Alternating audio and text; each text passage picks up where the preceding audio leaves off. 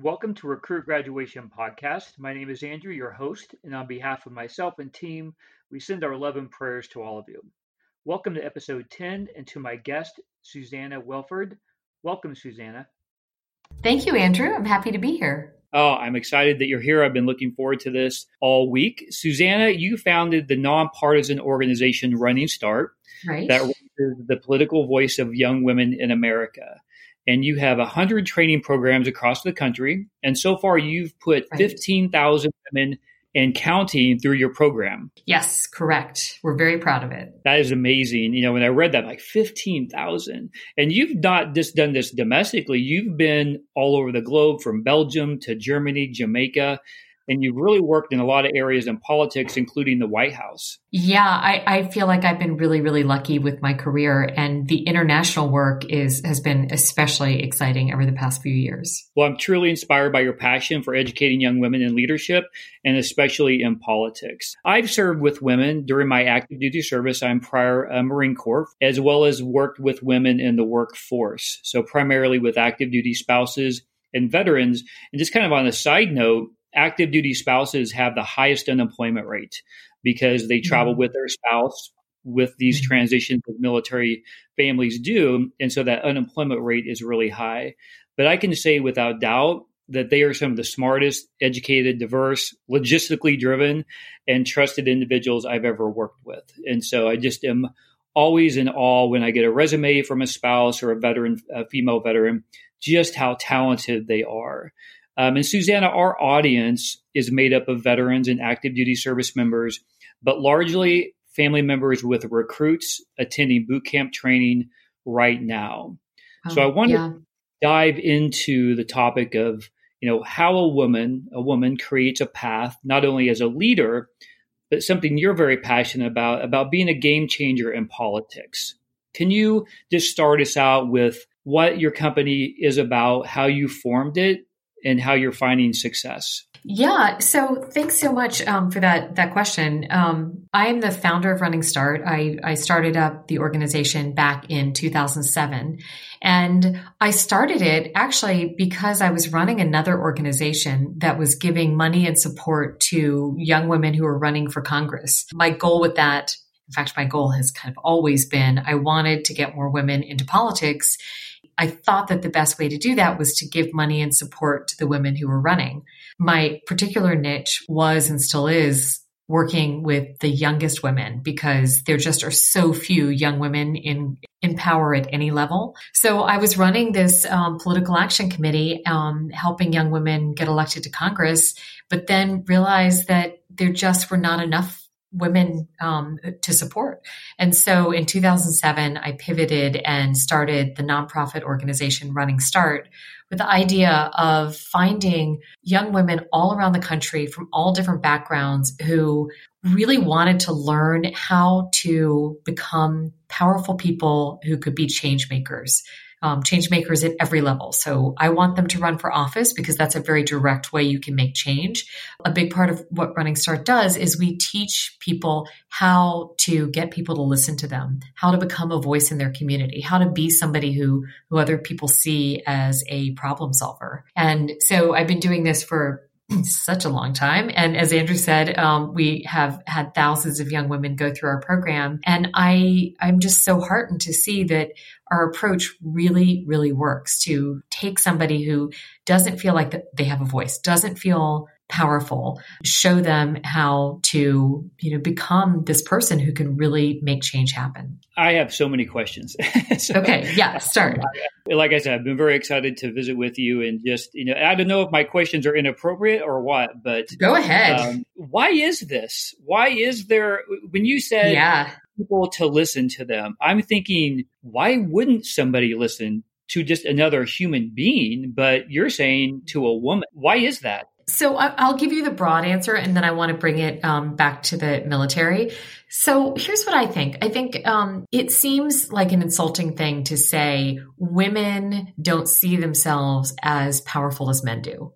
Like you think that, that that sounds like that is not a great thing to to say about women, but when you look at the research that has been done by so many people over and over again, you know, not just recently, but you know, years in the past, women consistently show that they don't feel as qualified to do the big jobs as men do. And it's not because we're not qualified. My God, I think women have so many incredible leadership traits and we have so much to offer, you know, if we were to get into power. But I think you have to look at, at the history of the world and women in the time that humans have been on earth, they have very, very rarely been the top leaders in power.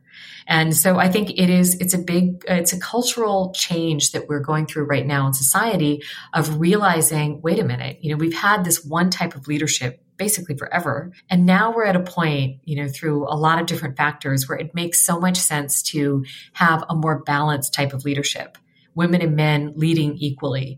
And so, so that's, I really think that that's what we're trying to overcome. It's, it's these cultural societal norms that say that you know, women are not the people in power. Men are the people in power. And also, you know, part of that is too, is that it's not just, it's not just gender. It's that the top people tend to be white men. So we are, are working with these women to help them identify the barriers that, that cause that way of thinking so they can see themselves as powerful people. And then, of course, there's, you know, it, it can't just be the women seeing themselves as powerful people. It has to be something that um, society as a whole starts to understand the importance of having a better balance of power. Absolutely. Uh, I just, the word that comes to my mind is liberation. You know, when I was younger, what the phrase was women's lib and things like that. Live. Um, but yeah. the word liberation to me and what I teach and when I work with communities of, of color and of poverty and low education, liberation is liberating yourself from oppression. And so something or someone yeah. is oppressing you. The first step is we love our oppressor. And then we take on our, ourselves to move ourselves and, and, find a better path and alternative that bring a better outcome. Does does that play into your training, the liberation of I guess I just don't want to say yeah. women, just no. liberation. Yeah, but I, I, think that, that that's exactly right because it really is um, we always talk about how there are two things that are holding the people who are not in power um, back from power. And one of the factors is external. There are a lot of external factors that that keep um, people of color and young people and women out of power. But then you can't forget that there are tremendous internal barriers that are are equally holding people back and that you need to be liberated by society with those external factors but you also have to liberate yourself you have to to shrug off all of those those barriers that that have you make you tell yourself i'm not good enough to do this or i don't look like the people in power so i must not be supposed to be one of the people in power. Um, yeah, I, I, think that that liberation is a great word. Nobody says that anymore, Andrew. I mean, you know, the whole women's lib thing is is I haven't heard that in, since I was a kid. I oh. feel like, but but I like that you brought it back. I think that um, I think that it really does fit. Often, I'm afraid to say it. I'm afraid to use the word oppression. It scares people.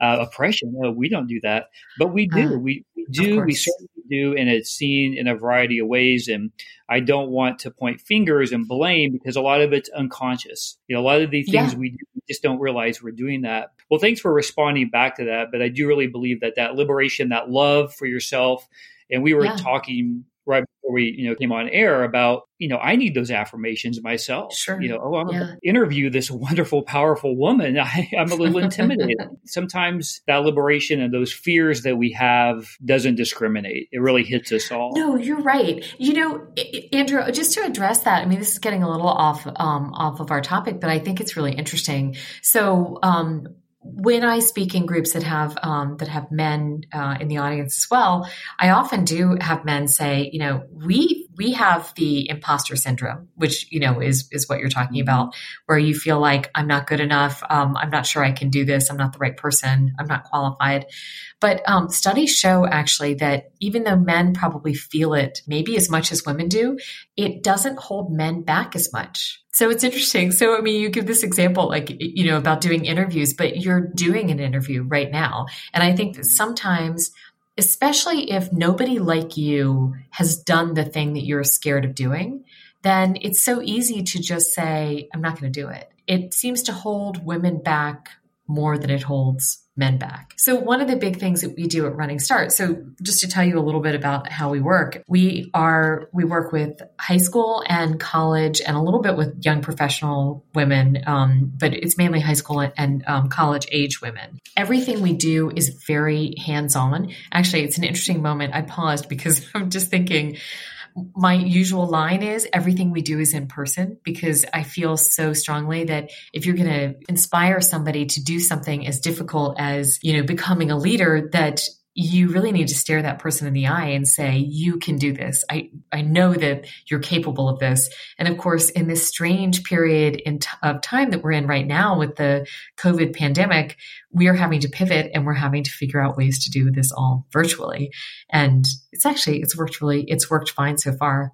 But what we do is we say that we have three pillars of our training. Um, the first is capabilities. So we train these young women in how to do public speaking. We teach them messaging. You know, if you if you want to be able to persuade somebody to go your way, you need a really good message so that you can you can get your point across.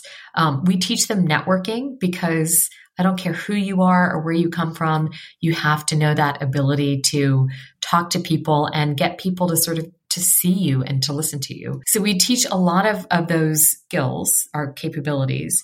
We work a huge amount on confidence and building people's confidence. And a lot of the way you do that is you have somebody stand up and do something hard that they're scared of doing, mm-hmm. like giving a public speech in front of somebody.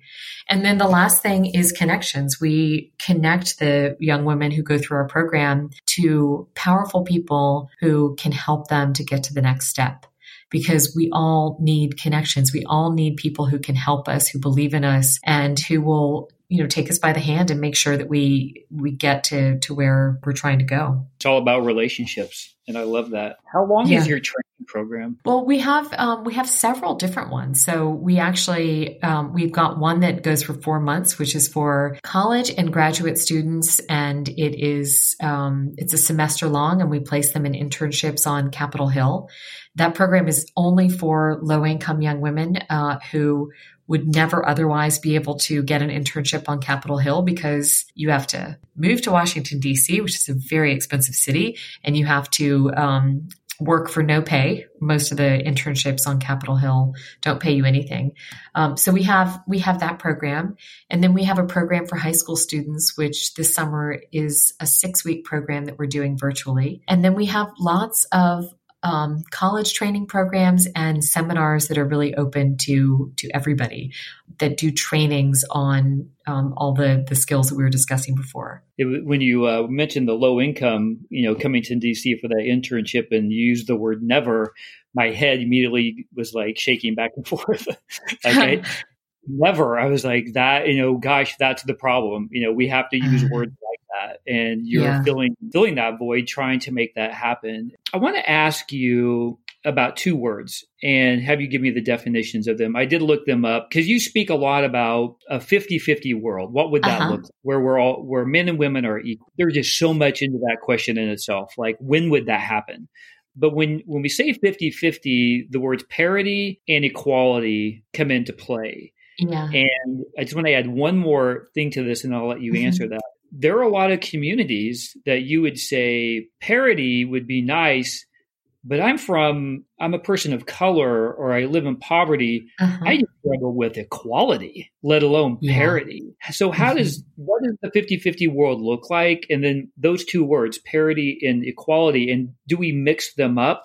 And does the, I'm going to use your words, but they're mine too, the, the powerful white man, does he let us confuse that on purpose? Um, that's that is such a good question. So I right now am teaching a class at American University on political leadership and women. And I, um, it's just so funny you asked me that question today because I'm reading proposals from my class on, they have to do a final project on what a 50-50 world would look like. What would it look like if men and women in the United States had equal power? And so I've spent literally all morning reading their um, project proposals on what they what they see. You know, you're absolutely totally right that let's imagine that we get to a world where men and women have equal power. That doesn't mean that any people of color will be represented. It doesn't mean that any LGBTQ people will be represented. I mean, it, it's exactly what you said. If we're looking only at gender, then we're missing a huge part of the picture. And I, I really think that any time that we talk about like what would be an ideal future, we have to think the key in so many ways is not um, having that 50 50, half men, half women. It's got to be diversity. And by diversity, I mean all kinds of diversity. So Running Start really from the absolute beginning decided this was going to be the biggest thing that um, that we wanted to cultivate in our community, and so we have. Um, we actually have a slightly um, higher number of, of, women of color than um, non women of color uh, in our cohort. We have people of all different socioeconomic groups. We have people who are very conservative, people who are very liberal, um, people of different races, ethnicities, everything. And so I think that that's the key. I think the key is let's get people from this is such a crazy country, right? We have so many different types of people, such incredible diversity in this country. And if we're ever going to have a, a, political system, a system of power that actually represents everybody, then we have to bring in new people. And that means we have to bring in young people. We have to bring in more women. We have to bring in um, people of, of different uh, uh, LGBTQ um, statuses. We have to bring in people who come from you know displaced communities and and we we have to look at the full picture because we haven't really talked about numbers yet andrew but mm-hmm. and I, am going to steal your thunder and, and tell, talk about the numbers if that's okay no, do it so I won't mess it up. Okay, okay, good. okay, so we have 535 members of Congress. In 2018, we had the most women ever elected to Congress. It was really, really exciting. There were headlines everywhere. When I ask audiences, hey, how do you think women are doing in politics in America? I'm telling you, I almost always get the same answer, which is they are doing great, you know, because we saw the headlines and we got more women in Congress than ever before. Well, we're not even at 24% women in Congress, which is so interesting. And we're one of the, the lower countries in the world. They're like they're like a hundred um, plus countries above us who have more women in their political systems. I think that you know we really do see that even though we're making strides, there is such a need. Back in 2018, our latest uh, our last election, there were so many different types of people elected. There were so many firsts. And that really gives me hope. I mean, there were um, two Native American women, there were Hispanic women elected from Texas, which has never happened before. There were just so many um, people who joined Congress as the first of, of their, um, their group who had ever been in power. And I think that that's a really, really good sign. And I think that hopefully the country is heading that direction to electing more diverse leaders. I want to, I want to keep on the numbers here and pivot into the military, but I do want to yeah. ask one, where do you see the most resistance? Is it from men or is it from the actual community of women mm. that just hmm. kind of what we talked about before, maybe like, well, that's not our our role or our job. Uh, we have other responsibilities. Where do you get most of your pushback from? Oh, I mean, that's so interesting. You know, it's from women.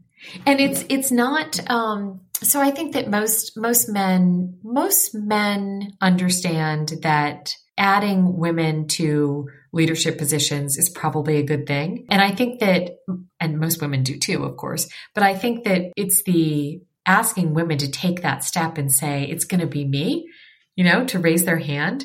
Um, one thing I also do in crowds um, when I'm speaking to groups of people is I ask them, Do you think the world would be a better place if there were more women in leadership? And almost every audience, they almost every hand goes up. Like people get it. If we had a little better balance of power, it would be a good thing. But then I follow it up and I ask, you know, okay, so who in this room is going to run for office? And usually they're crickets, totally silent. Right. People are like, no, not me. And, you know, they might think, um, you know, who would be really good is my friend Cindy. She is good. Or like, you know, my mom, maybe she should run, but it's, I think it is, it's, it gets back to what we were talking about earlier when women have not seen themselves in positions of power. And then if you, if you consider, right, so like a white woman has not seen herself in positions of power much, but then if you are an LGBTQ, um, Latina woman, then wow, like every step you get away from that center of power, which is the straight white Christian male, every step you get you get outside of that circle, the harder it is to see yourself as a person in, in power. Mm. Yeah, and so I think that um, that's it's really important to to showcase role models and to have programs that um, that that give women encouragement to see themselves as that person um, on center stage. I, I forget where I read this, but those who are oppressed the most tend to justify the oppression the most. You were speaking of earlier, you know, that just got elected to Congress. Yeah.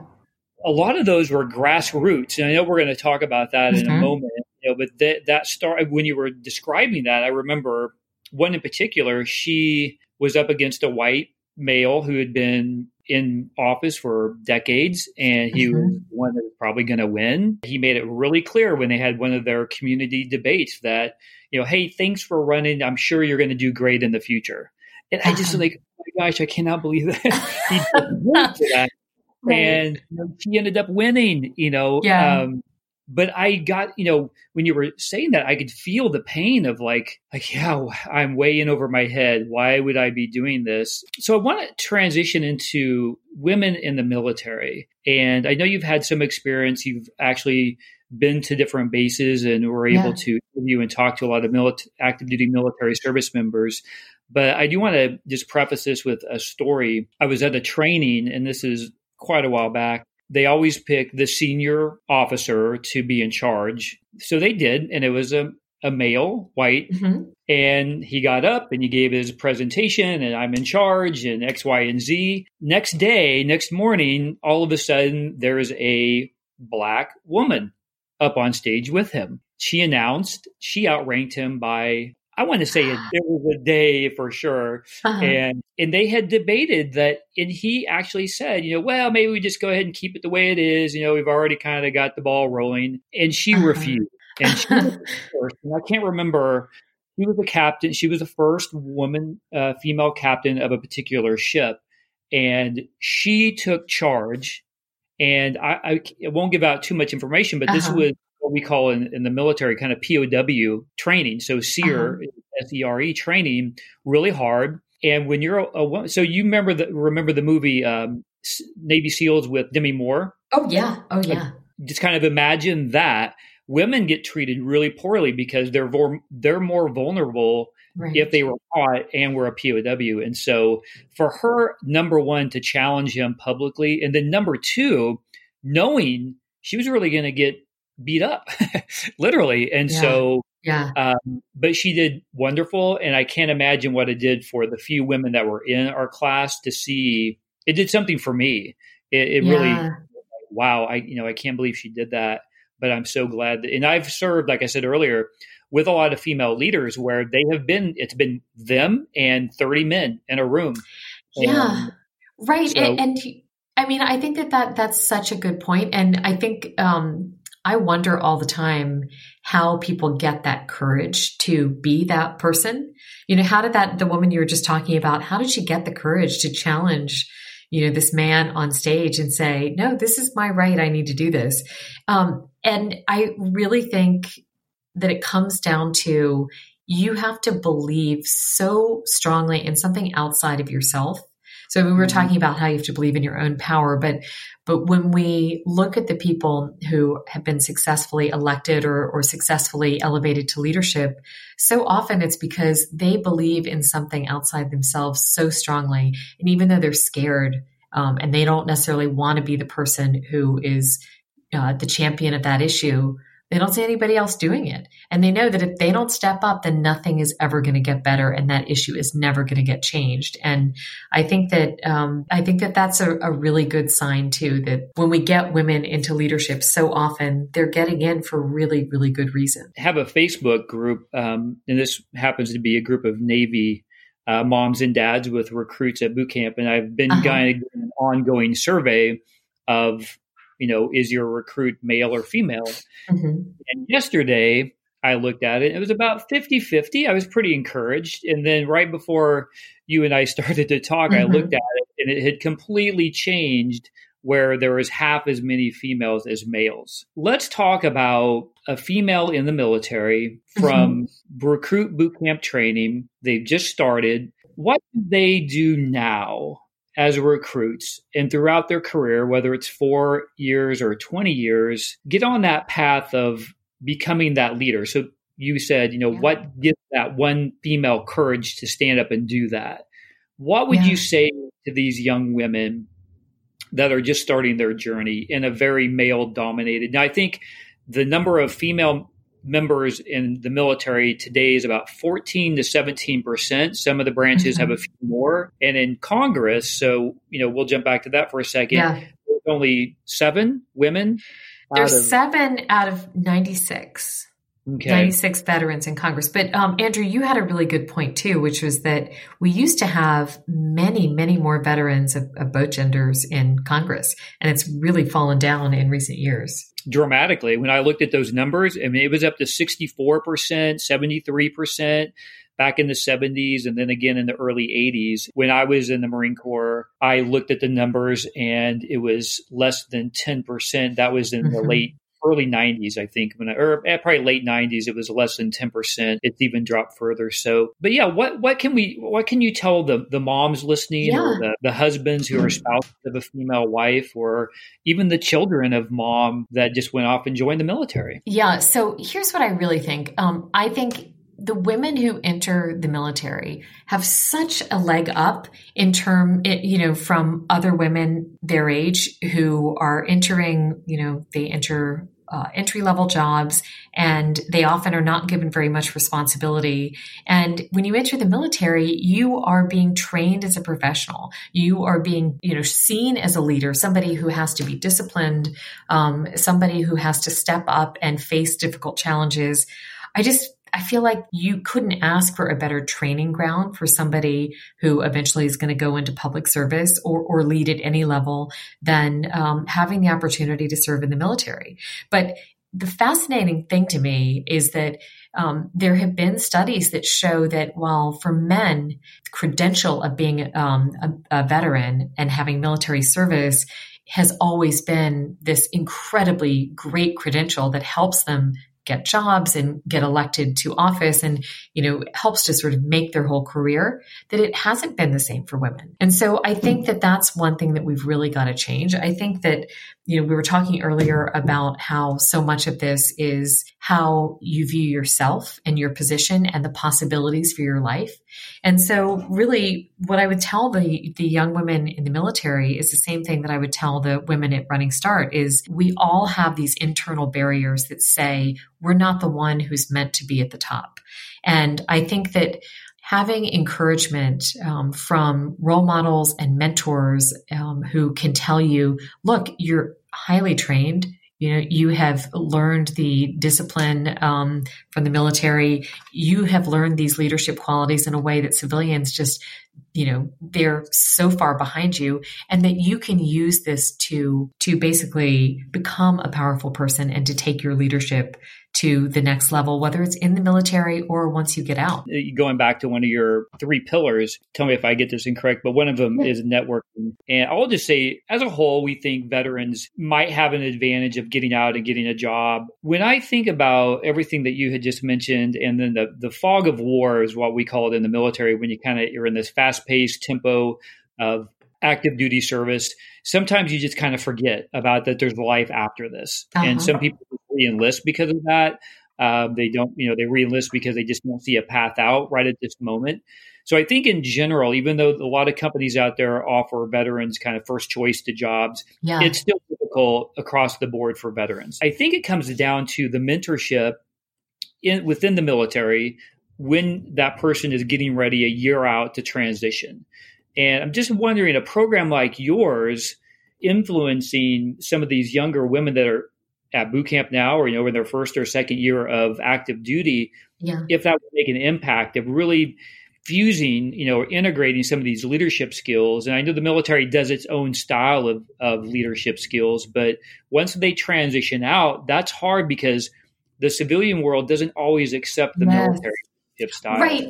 But I mean, I think that that's so crazy though. I really do. I mean, from everything that I've learned that from all the people who I know who um, have been in the service, um, those credentials are, are so um, honed, like their leadership ability is so honed by being in the military. So the one thing though that I would say, I, I love the idea of LinkedIn.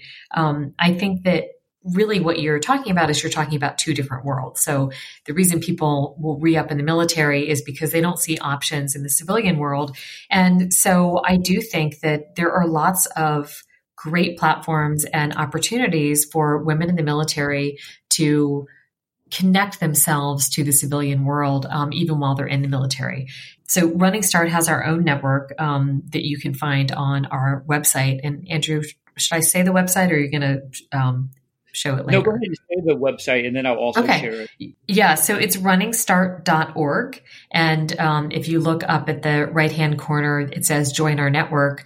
Um, so our network is like many others, and I'll tell you about the other ones in a second, but we connect young women to powerful women all around the country and, and frankly around the world too, with the idea that established women, older women want to help. They want to um, to be that voice who can uh, connect young women who can give advice. And young women you know so often they just they don't ask. And so we would be you know we would be so thrilled to have more military women join our network. It's obviously totally free. There are networks at so many of the women's empowerment uh, empowerment groups around the country that are also a good um, a good idea.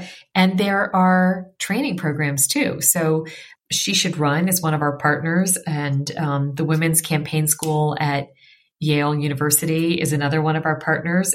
Um, Higher Heights, which works just with African American women, um, helping them get into politics. So there's so many groups that have free trainings that where they would absolutely welcome women in the military because we're not seeing as many enter into our programs. And to me, women in the military the absolute perfect um, uh, candidate to train in these leadership skills that we see in the non-military world, in the civilian world.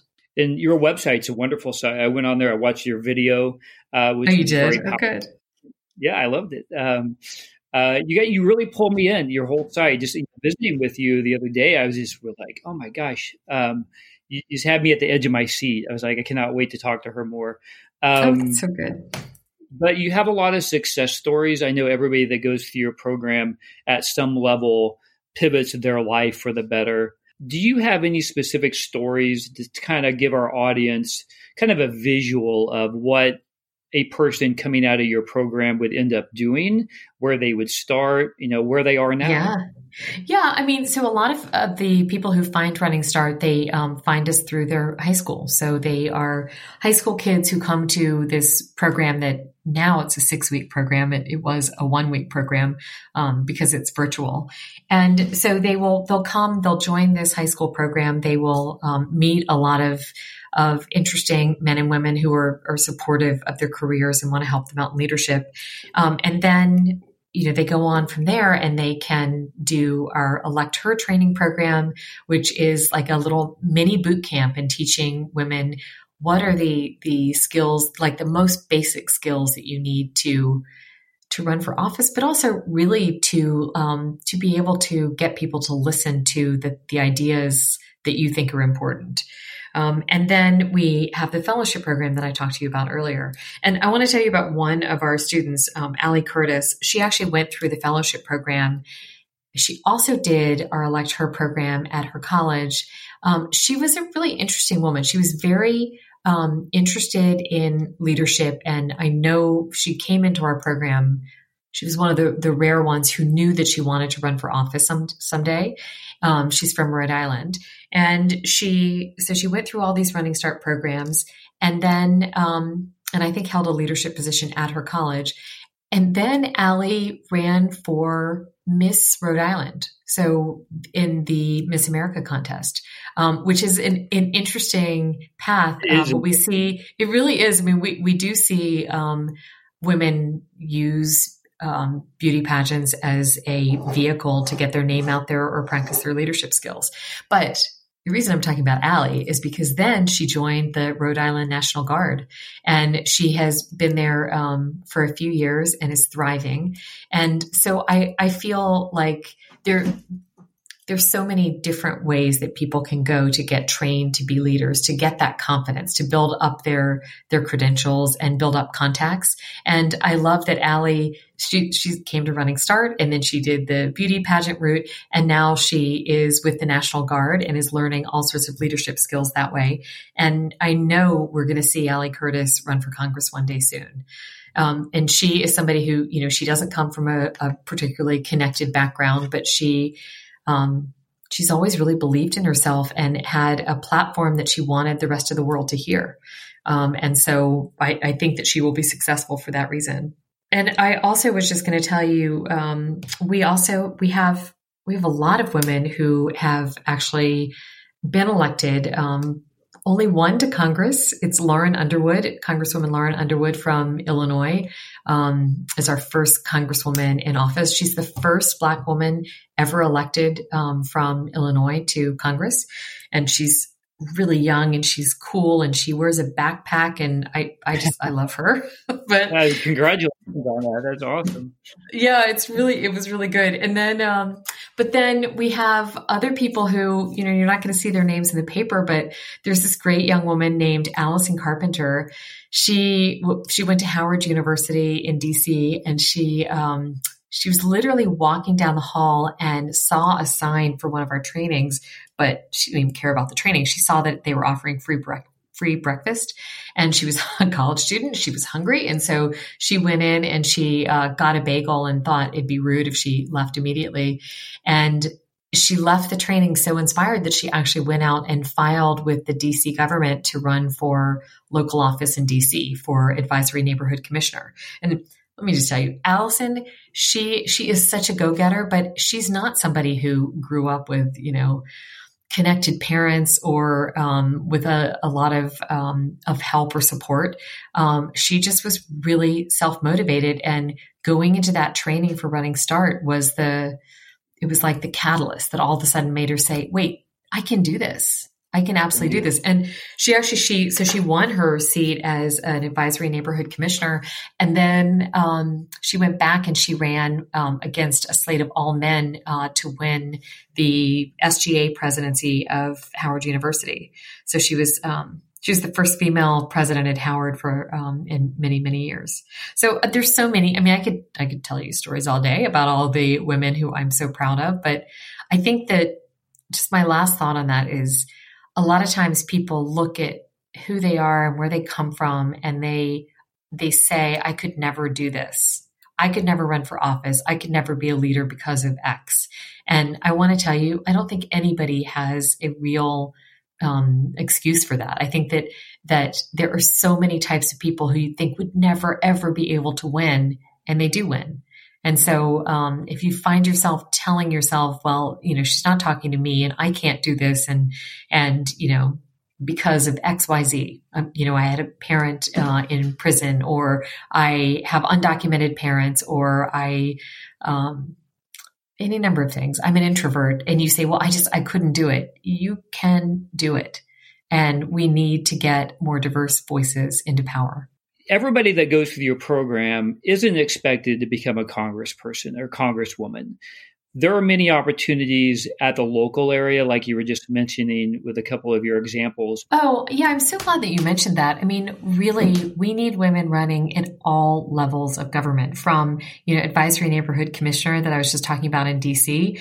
Um, it's you know it's a really humble position. You don't really have any voting power, but you have your voice heard by the city council people.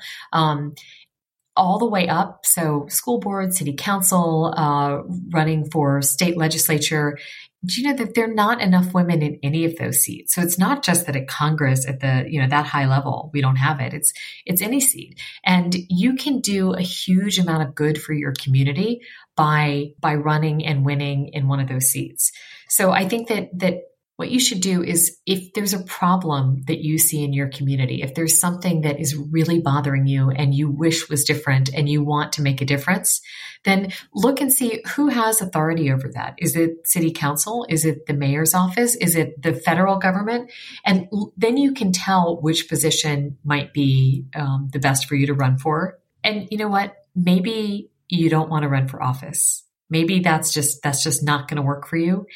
I, I think that the most important thing is to realize you have the right to have a voice. You have the right to talk about issues that you're passionate about and get other people to listen to you.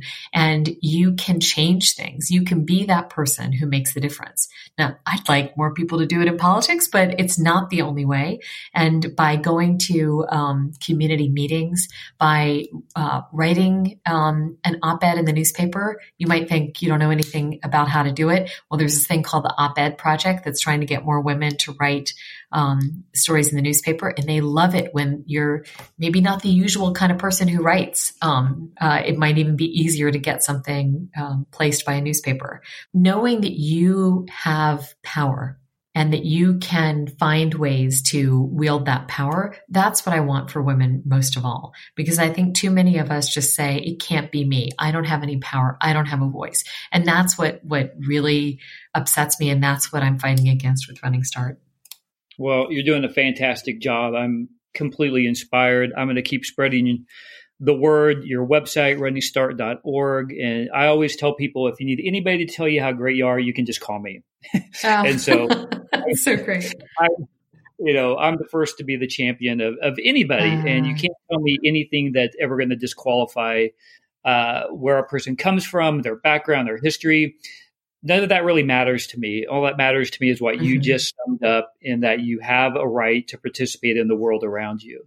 Thank you. Thank you for being an educator, a leader, a person that people can engage with. And thanks for being on our show today. Andrew, thank you so much for having me on. And um, anybody, uh, if you want to learn more about Running Start, just shoot me an email. I would love to tell you about how to get involved um, or about next steps in your leadership journey. Thanks, Susannah. Okay, thank you so much, Andrew.